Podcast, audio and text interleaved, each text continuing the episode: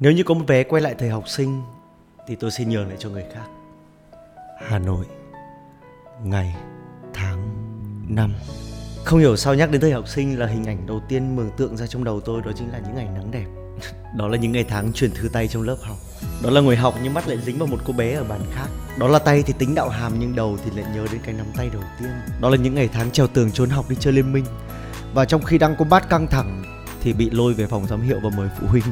Đó là những dãy hành lang dài nơi mà anh em chúng tôi mỗi giờ ra chơi đứng ở đó, ưỡn ngực gồng mình, tóc vuốt vuốt, làm sao đấy cho thật ngầu để đợi một cô bạn lớp kế bên đi ngang qua và trêu ghẹo. Là khi cả lớp kéo nhau đi học nhóm, và kết quả cuối cùng là ăn sạch bách tủ lạnh của thằng lớp trưởng. Là những ngày tháng vô tư với tất cả những gì đang diễn ra xung quanh. Là nông nổi, là sai lầm, là những nỗi buồn dễ đến và cũng dễ đi.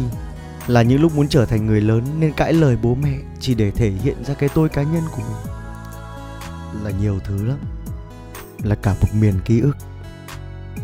Buổi khai giảng cuối cùng của tôi nó cũng lạ lắm.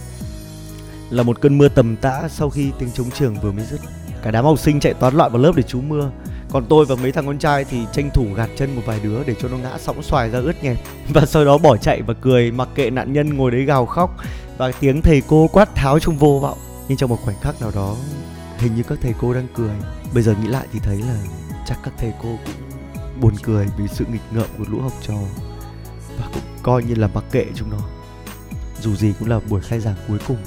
Và cuối cùng thì tôi không muốn quay lại khoảng thời gian đó nữa. Vì sao ạ?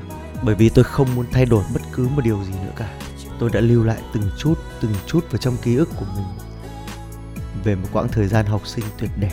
Và bây giờ tôi chỉ muốn ngồi lại, nhìn ngắm nó, nhớ về nó, để giữ lại cho mình một chút hồn nhiên cho hiện tại.